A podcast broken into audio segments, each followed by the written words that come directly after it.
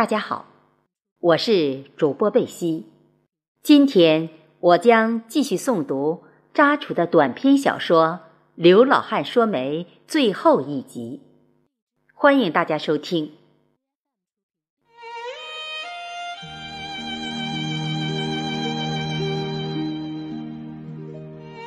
刘娟与徐超的亲事没有谈成，徐超的伯伯认为是很丢人的事情，因为徐家湾有很多光棍，所以这件事也给村庄带来了不好的影响。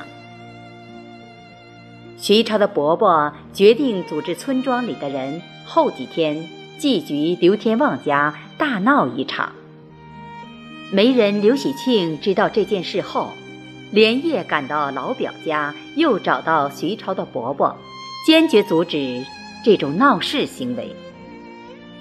最后商定，约一个时间，让老表与刘天旺到刘喜庆家集中，清算徐超中秋节送彩礼的费用，由刘天旺退回。夜已深了，徐超的伯伯回到家，迟迟不能入睡。思前想后，还是咽不下这口气。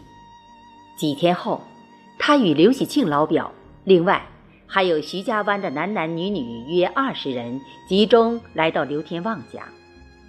刘天旺在客厅坐着，他老婆躲到房间里面。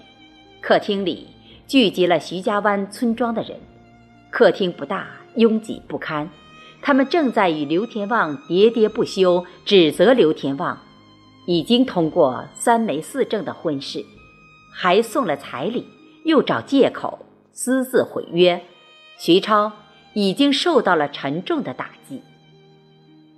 男人们责备，女人们骂骂咧咧，客厅里乱哄哄的。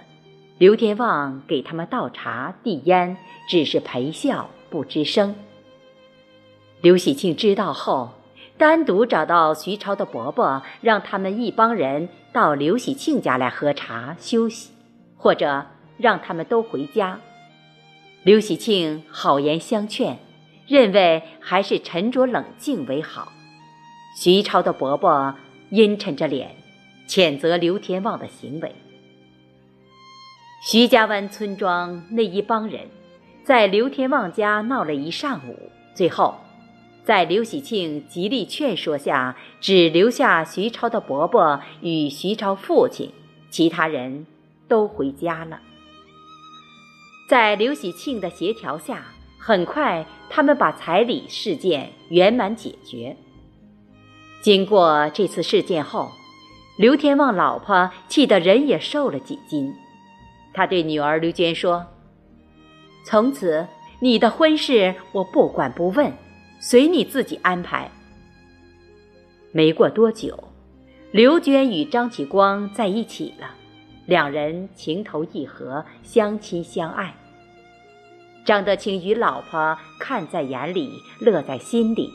张德清还经常请刘喜庆到家中吃饭闲聊。第二年春节期间，张启光与刘娟热热闹闹地举行了婚礼。老厂长张德清专门聘请刘喜庆做媒人，刘喜庆笑着说：“有情人终成眷属。”在刘娟的建议下，他们在县纺织厂旁边开了一个小超市，零售各种日常生活用品，同时，他们也得到了政府部门的支持与经济上的资助。小超市开张后，刘娟以张启光服务热情，对客户笑脸相迎，顾客络绎不绝，生意做得红红火火。几年后，由于刘娟与张启光两人勤劳努力，把小超市打理得井井有条，他们诚信待人，货真价实，得到了周边顾客的一致好评。张启光又对超市进行了扩建装修，使超市焕然一新。没过多久，刘娟干脆把父母亲都接到县城，有时候他们也在超市里帮忙。超市顺畅经营，一家人和和睦睦，日子过得有滋有味。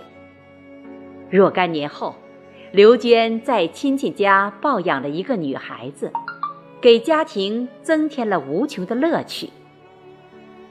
今天小说全部播放完，谢谢大家的收听，祝大家平安健康、幸福快乐。